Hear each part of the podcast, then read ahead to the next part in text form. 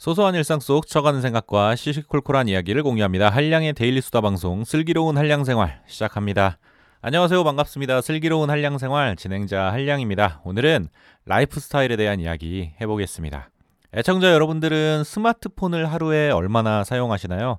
한 연구에 따르면 우리는 하루에 55번에서 100번 정도 휴대폰 화면을 확인하고 하루 평균 4.8시간 스마트폰 화면을 들여다본다고 하는데요. 저는 생각해보면 오히려 평균보다 더 오랜 시간 스마트폰에 빠져 있지 않나 할 때도 있습니다. 이번 주말에도 잠들기 전에 유튜브를 좀 보다가 정신 차려 보니까 새벽 5시더라고요. 시간을 확인하고 아, 시간이 벌써 이건 뭐지? 아, 나 뭐 했지? 하는 그런 현타가 밀려왔는데요. 그러다 문득 머릿속에 이런 생각이 스쳤습니다. 스마트폰은 그 이름만큼 우리를 더 스마트하게 만들어 줄까? 오히려 점점 더 바보가 되어가는 것은 아닐까? 하는 의문이었는데요. 여러분은 어떻게 생각하시나요? 그래서 오늘은 스마트 기기, 날 스마트하게 하는가를 주제로 한번 이야기 해 보겠습니다. 스마트 기기가 우리를 스마트하게 하는가 하는 질문에 저는 스마트 기기는 우리를 전혀 스마트하게 만들지 못했다고 이야기합니다. 솔직히 스마트 기기가 우리의 삶, 그 자체는 편하고 빠르고 스마트하게 만들었다는 것을 인정해야 할 부분인데요. 하지만 우리의 삶이 아닌 그냥 나 자신 내 초점을 맞춰보면 그 이야기는 좀 달라집니다. 스마트 기기 때문에 우리는 점점 더 바보가 되어가고 있지 않나 하는 생각이 드는 건데요. 이와 관련해서 노모포비아라는 말이 있습니다. 노모포비아는 no mobile phone phobia라는 뜻으로 스마트폰 없이 아무것도 할 수 없는 사람들이 느끼는 공포를 의미합니다. 평소 우리는 삶의 편리함을 위해서 모든 것을 스마트 기기에 의존하게 되는데요. 결국 그런 환경에 너무 익숙해져서 스마트폰 없이는 스스로 아무것도 못하는 사람이 되어버린 겁니다. 비슷한 맥락에서 요즘 디지털 치매라는 말도 많이 언급되는데요. 정식으로 인정되는 뭐 질병이나 병명은 아니고요. 그냥 비유적으로 쓰는 의미인데요.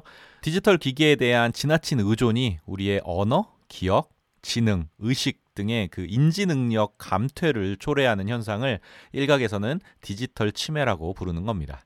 그럼 여기서 궁금해지는데요. 이렇게 편리하고 성능 좋은 스마트폰이 오히려 우리를 바보로 만드는 이유가 무엇일까요? 스마트폰을 비롯한 스마트 기기의 사용이 우리를 점점 바보로 만드는 가장 큰 이유는 우리에게서 생각할 시간을 빼앗아가기 때문입니다. 생각이란 간단히 말해서 우리 머릿속에서 뭔가 결론을 내리는 활동입니다. 예를 들어 점심 뭐 먹을까 라고 물어볼 때 아 생각 중이야 라고 대답한다면 아직 결론을 내리지 못한 것이죠. 그 제안에 대해서 생각해 봤어? 라는 질문의 의도는 그 제안에 대해서 어떤 결론을 내렸어? 어떤 결정을 했어? 하는 뜻인데요. 결국 우리가 스스로 생각한다는 것은 그 결론이 맞든 틀리든 나만의 논리와 나만의 사고, 그리고 나만의 상상력으로 나만의 결론을 만들어가는 과정입니다. 그리고 그 과정은 의외로 시간과 에너지가 참 많이 드는 과정인데요. 하지만 스마트폰은 이 지난하고 고된 생각의 과정을 아주 쉽게 만들어버립니다. 검색과 몇 번의 클릭만으로 결과와 정답을 너무 쉽게 보여주기 때문이죠. 그리고 그렇게 우리는 스크린에 보이는 다른 누군가가 정리해 놓은 정답에만 의존하게 되는데요. 심지어 요즘은 사람이 아닌 AI가 정답을 내놓기도 하잖아요. 레포트도 그렇고 뭐 조사 보고서도 AI로 쓴다는 말이 나돌 정도니까요. 결론과 정답만을 취하는 이런 습관에 익숙해져 버리면 우리는 스스로 사고하고 상상하고 또 생각하는 활동을 시간 낭비라고까지 생각하게 됩니다.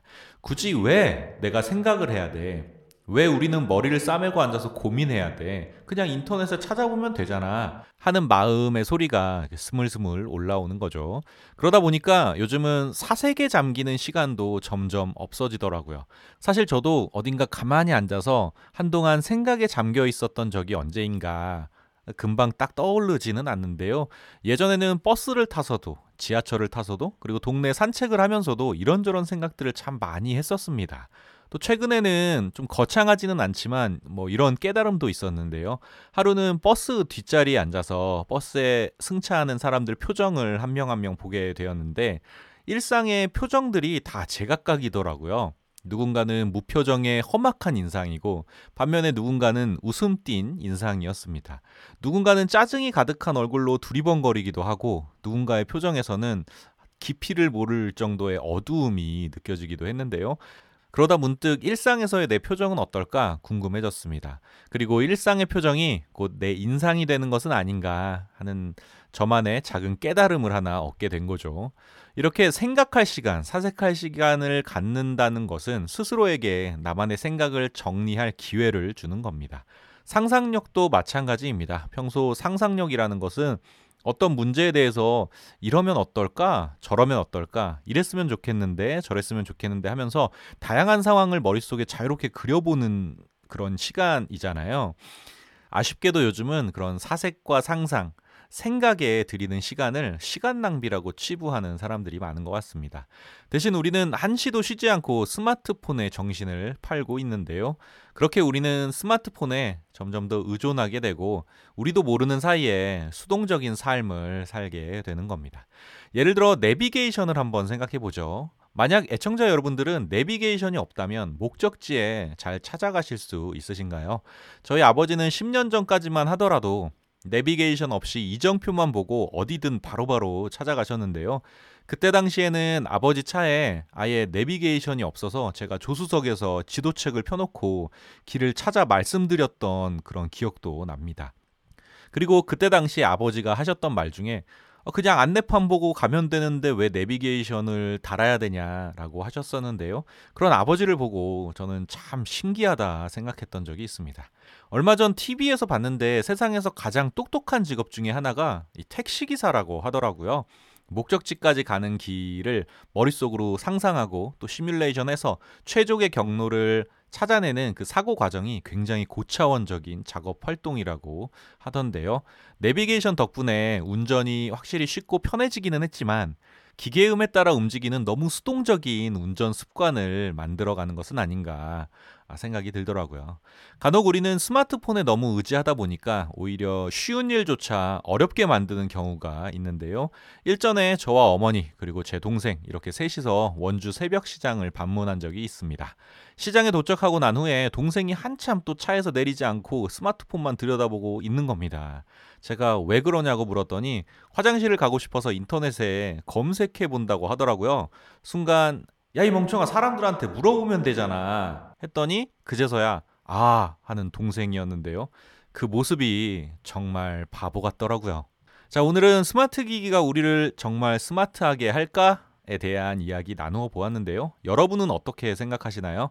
저는 스마트 기기가 우리의 삶의 불편함을 많이 없애주었다는 것에는 정말 동의하고 있습니다.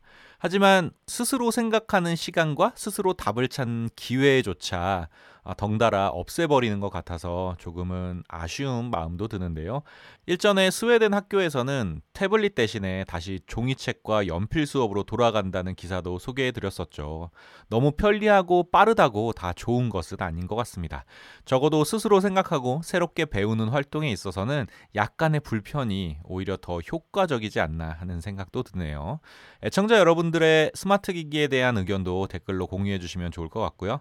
구독과 좋아요 또 한 번씩 꾹 눌러주시면 좋겠습니다. 오늘 제가 준비한 이야기는 여기까지고요. 들어주셔서 감사합니다. 다음에 만나요. 안녕. 뿅!